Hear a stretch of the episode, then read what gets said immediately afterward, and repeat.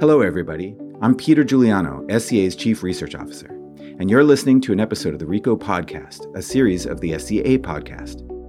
The Re:co Podcast is dedicated to new thinking, discussion, and leadership in specialty coffee, featuring talks, discussions, and interviews from Re:co Symposium, the SCA's premier event dedicated to amplifying the voices of those who are driving specialty coffee forward. Check out the show notes for links to our YouTube channel, where you can find videos of these talks. This episode of the Re:co podcast is supported by Toddy. For over 50 years, Toddy brand cold brew systems have delighted baristas, food critics, and regular folks alike. By extracting all the natural and delicious flavors of coffee and tea, Toddy cold brew systems turn your favorite coffee beans and tea leaves into fresh cold brewed concentrates that are ready to serve and enjoy. Learn more about Toddy at toddycafe.com. Toddy, cold brewed, simply better. Re:co Symposium and the Specialty Coffee Expo are coming to Portland in April 2020. Don't miss the forthcoming early bird ticket release. Find us on social media or sign up for our monthly newsletter to keep up to date with all of our announcements.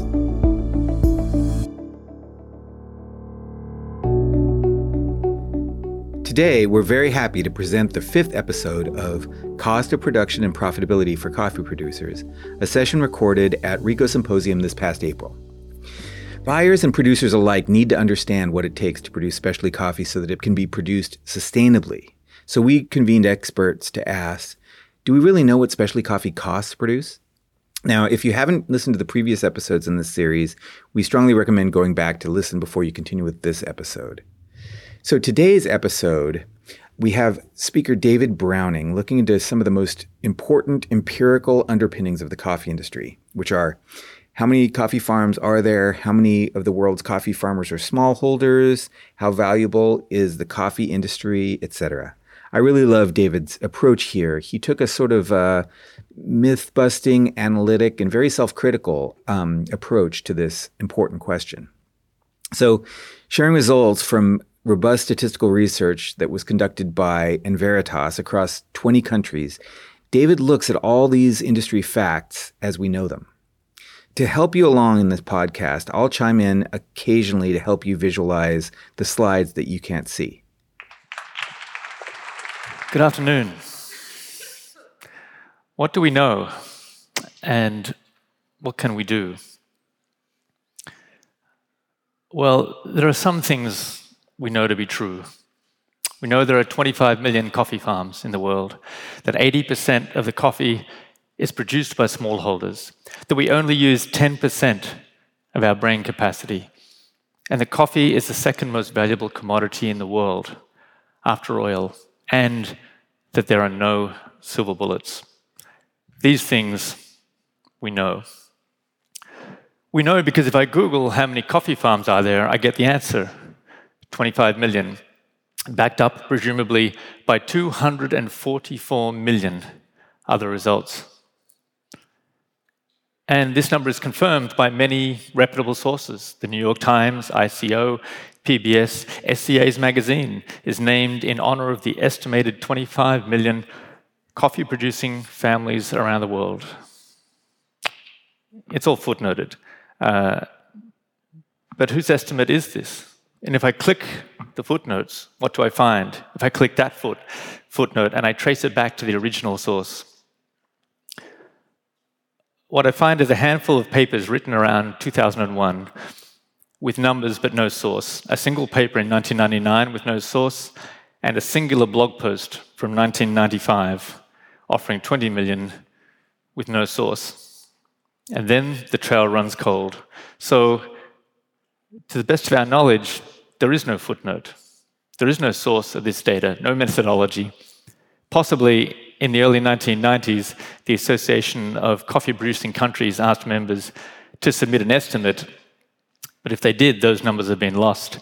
And even if we had the data, we don't know how many countries submitted or whether they used a consistent methodology. So we thought it would be helpful for the industry to have a robust, credible estimate for researchers and practitioners to work from. So we interviewed 20,000 coffee farm households, analyzed 20 countries, consulted over 80 institutions, and then applied statistical models to develop a global estimate. And this effort took over a year to complete. I'd like to thank the Enveritas team and the many institutions that contributed. We could not have, con- uh, we could not have completed this work without your help. David's slide has roughly 50 coffee organizations listed from around the world. Uh, our result is not a perfect number, but we did what we could with the time and resources available to us. And we believe it's a credible estimate that is an improvement on the existing number. But more importantly, it provides a methodology that others can challenge and build on and improve over time. We provide an estimate of farms, not farmers. Why is that? Well, with a widowed farmer, there is no ambiguity. One farm, one farmer. Also easy is a farm where both the husband and wife work on the farm. One farm, two farmers. But what about a situation where a husband and wife both live on the farm, but the wife farms the coffee and the husband lives on the farm but runs a bakery in town? Is he a farmer? And what about her father, who no longer works on the farm, but does look oversee the, the coffee drying during harvest, and her son, who works as a taxi driver in town but comes back and lives on the farm during the harvest and does the all important harvest. Is he a coffee farmer on this farm? You can see the complexity. So, to reduce ambiguity, we measured farms, not farmers, for this exercise. We excluded, we excluded coffee farmers that produce coffee only for their own consumption, where it would distort the data. That is because when this claim is, is often framed and used, it's used within the context of global trade. How many people rely upon coffee? And so we excluded farms which might have five to 10 trees, pick and roast that coffee for their own consumption. We didn't cover every coffee origin in the world, but we did cover most of the origins. We analyzed coffee origins uh, that account for over 80% of the world's coffee farms and over 90% of global production. We analyzed 20 countries, seen here in blue, of the 58 main coffee origins. Some of these countries uh, here we conducted using a range of secondary research, but in most cases, we went onto the ground to talk to farmers. The 20 countries are Brazil, Ethiopia, Kenya, Honduras, Tanzania, Uganda, China, India, El Salvador, Laos, Vietnam, Colombia, Indonesia, Guatemala, Rwanda, Nicaragua, Burundi, Costa Rica, Peru, and Papua New Guinea. So, how do we estimate the number of farms? Uh, to do that, we need to do two things estimate the total production volume and then divide that by average production per farm. Total production volume, we estimate by triangulating official production statistics, export volumes data, and, and, um, and estimates from experts and institutions uh, that could tell us whether information needed to be adjusted. For the average production per farm, we need to estimate yield per hectare and farm size. But for much of the coffee world, farmers do not think in terms of farm size or yield per hectare. They may think instead in terms of tree density and yield per tree. This is particularly true for very small farms, but also in parts of the coffee world where tree density is not uniform. We visited farms where coffee trees were planted around the perimeter of the farm with no coffee in the middle. So, how do we derive these parameters? Uh, and bear with me. We need to take sample data through a series of steps.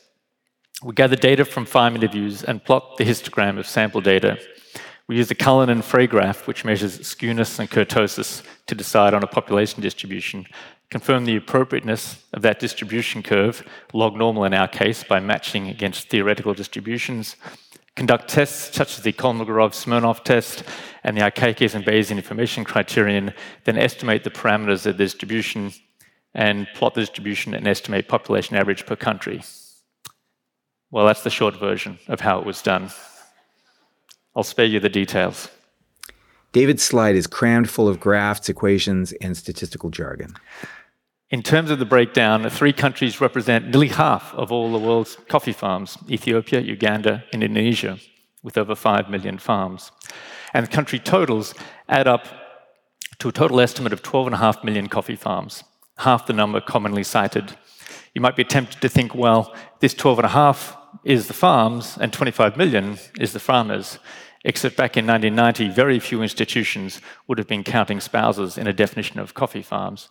Uh, so that's unlikely. And the 25 million number is routinely multiplied by five to get to 125 million, a number you've probably heard, uh, to estimate all family members. So there are some things we know to be true, such as 80% of coffee is produced by smallholders. This is factually, estimate, uh, factually accurate if we take our estimates and use each country's definition of smallholder. But we should be aware that in Brazil, farms up to 50 hectares are considered smallholder. And at 1,500 kilos per hectare, such a farm could generate gross revenues of well over $100,000 per year, and we'd be classifying them as a smallholder. So, using a more conservative, globally standardized definition of up to 20 hectares uh, for smallholder coffee farming, smallholders produce approximately two thirds of the world's coffee. But there are some things that we know to be true. We only use 10% of our brain. A comment often attributed to Albert Einstein, no evidence of that. Uh, it shows up in self help books in the 1920s and 30s, including most famously the introduction to Dale Carnegie's seminal book, How to Win Friends and Influence People, written in 1936. This introduction attributes the claim to a professor here in Boston, Professor William James, around 1901. David showing a picture of an old fashioned room with floral wallpaper and heavy wooden cabinets. In the middle, three people are performing surgery on a patient. This is a surgery room in 1901. What you'll note is the absence of a functional magnetic resonance imaging machine, functional MRI, that might detect changes in blood oxygenation or neuro- neurological measuring equipment of any kind that might help you quantify brain usage to the 10% level versus the 13.5% level, because this equipment hasn't been invented yet. I could talk a lot more on this one, but no, let's move on. Why? we do know some things are true. Coffee is the second most valuable commodity after oil. Any thoughts? Who thinks this is a fact versus some obscure, unsubstantiated claim? Wall Street Journal says it's a fact. It is a fact. It does have an original source, a well researched book called The World's Coffee written in 1963 by J.W.F. Rowe, page 19. The original assertion refers to export values, nothing to do with futures values, which is one of the surmises that in, people in the industry often have about this claim. The data source is Apache from 60 years ago, but doing some quick estimates, it looks like coffee export value may have actually exceeded oil around 1950. But in 1963, lower down on the same page, Rowe adds, This fact is no longer true. Wheat overtook coffee in about 1960. He created the soundbite and then tells us it's no longer true on the same page. But then we let half a century go by.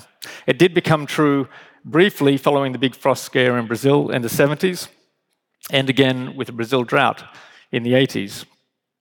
Rowe was using the soundbite to make a point, but we shouldn't keep using it. It's both inaccurate and irrelevant. Inaccurate because it's no longer true, and irrelevant because it doesn't give meaningful insight. It will vary greatly depending on short term price swings, and since the definition is exports, excluding domestic consumption, it's increasingly irrelevant for comparing commodities like oil and coffee. What we can say truthfully today is that coffee is one of several agricultural commodities that are widely traded, but then that wouldn't have quite the same ring to it on Twitter. David is showing a graph called a bowl of spaghetti. It shows the value of global exports over time for a range of commodities. Oil is by far the most valuable. And below the oil line is a tangle of commodities that are all roughly the same in value, fluctuating in value year on year. In 2015, the next most traded commodities after oil by export value are soybeans, wheat, maize, wine, soybean meal, palm oil, rice, coffee, cotton lint, and wool. Why do we care if things are fact or fiction? Well, it doesn't matter if you don't plan to do anything about it. But if you plan to work on the issues If you're interested in engaging on problem solving, it would be far better that we understand what the issues are, what the priorities are, and get to the insight and understanding below the headline. Otherwise, we could spend a lot of time talking and a lot of time working on solutions to problems that aren't even the most pressing priorities. But there are some things we know to be true. There are no silver bullets. I would put it to you that there are silver bullets. We're surrounded by them. We don't see them because we get used to them so fast, but we should spend more time looking for them and exercise the habit of trying to see them and nurture them when they appear. We used to have two problems how long is it going to take to get there, and what's the best route? Up to 2006, we solved this by staring at the brake lights ahead of us and unfolding a map on our lap. And one solution path would have been to convene the Massachusetts legislature and road construction companies, the transit authority, television channel, hel- helicopter traffic reporting crews. But there was another option. Ignore the cars and just map the location and speed and travel of the phones that were sitting in people's pockets, that were sitting in the cars, and overlay that on a roadmap of America. And from that, deduce traffic and the fastest way to get from A to B on every road in America in real time. Phone travel turned out to be a type of silver bullet. But do such opportunities exist in coffee? And Enveritas, we've used machine learning and satellite imaging to reimagine how sustainability verification is conducted. The result is higher accuracy, lower cost, it's free for farmers, and can be conducted wherever coffee companies source. With over 80,000 coffee farm surveys completed in the past two years, it represents a fundamentally new way to think about supply chain sustainability assurance. But the innovation doesn't stop there. We can use the same technology innovation to help identify the location of rural schools in coffee producing countries. What you're looking at here is the latitude and longitude of 10,000 elementary schools mapped in Cote d'Ivoire. It's a 10,000 institution address book. But how can this help us look at old problems in new ways? Well, what if we could plot school absence rate against the distance that children have to walk to school for all coffee households in an entire nation? What might such correlations provide us with? David has a graph up entitled, Does Distance from School Affect Days Absent from School? It's pretty flat for most of the graph, suggesting that a child's distance from school doesn't affect their absence rate so long as it's within five miles. But after five miles, the absent rate shoots up. Perhaps new insights. What if we find an inflection point? That when children live more than five miles from school, absence rates go up dramatically. This would give us valuable information regarding where new schools could most optimally be built. David's new graph is flat, suggesting distance doesn't affect the absence rate at all. Or we might discover there is no inflection point, but that would be an important insight as well.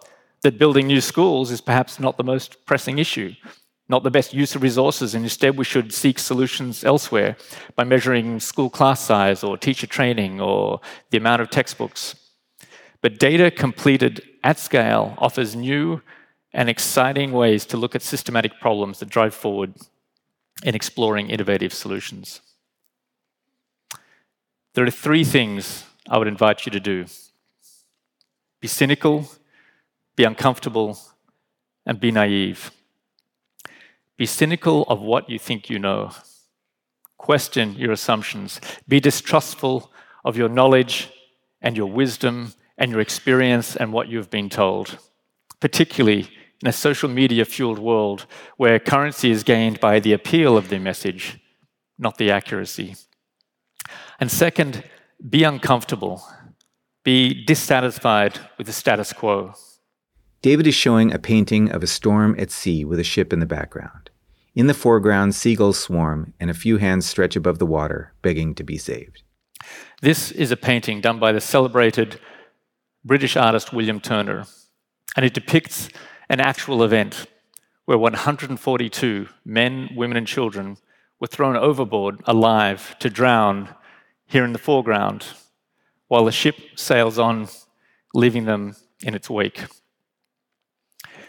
Children were thrown overboard to drown because commercial rules made it more profitable to murder them than to take the risk that they might die on deck. It was more profitable to murder than to let starve. The insurance companies paid £30 per head. Actions against the ship were brought to trial, but the jury acquitted the ship. Uh, everything was in order. Murder was in order. It was appropriate. It was business as usual. Turner chose to exhibit this painting for the first time, coinciding with an anti slavery conference that was taking place in London, and where the young Queen Victoria's new husband, Prince Albert, was due to speak. He probably did this to urge Prince Albert to do more, and Prince Albert did become an avid anti slavery campaigner. And eventually, the world agreed that drowning children to improve quarterly earnings went from being business as usual to abhorrent to illegal. And Prince Albert's actions, we might assume, inspired Abraham Lincoln, who then went on to do more in this country. The original painting now hangs in the Museum of Fine Arts in Boston, about a 10 minute drive from here.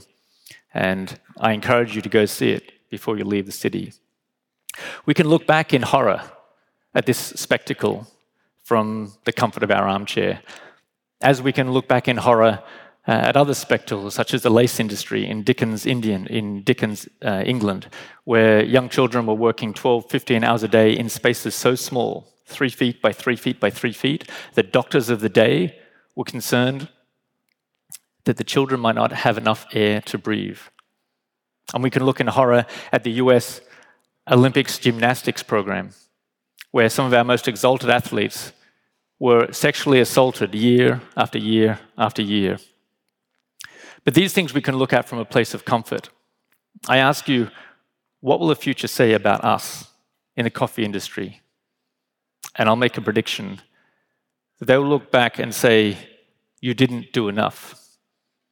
In an industry where one in 10 coffee producing families will lose a child to poverty, you didn't push hard enough, you didn't ask enough questions, you didn't get emotionally evolved enough, you didn't seek for new solutions enough because it was efficient and it was profitable. And business is efficient at allocating resources, but it's indifferent to human suffering and it's blind to morality. For that, you need people. People like you. People to say, this is not right and this will not stand. Be naive about what is possible because naivety is a necessary precondition for optimism and innovation to spring to life. It is the alchemy to break out of the paradigms that bind us. Ask yourself, what can I do? Am I doing enough, contributing enough to the industry that is providing me my livelihood, paying my mortgage, my holidays, my flat screen TV? If you want to understand what is actually the state of your supply chain, what are the issues, and take creative new steps, come and talk to us. If you want to live the values that are posted on your company's website and have the courage to be transparent and the optimism to work for a future that is different to today, then come and talk to us. If you believe you can do more, because the environment and the world's smallholder farmers are waiting for you to act. Thank you.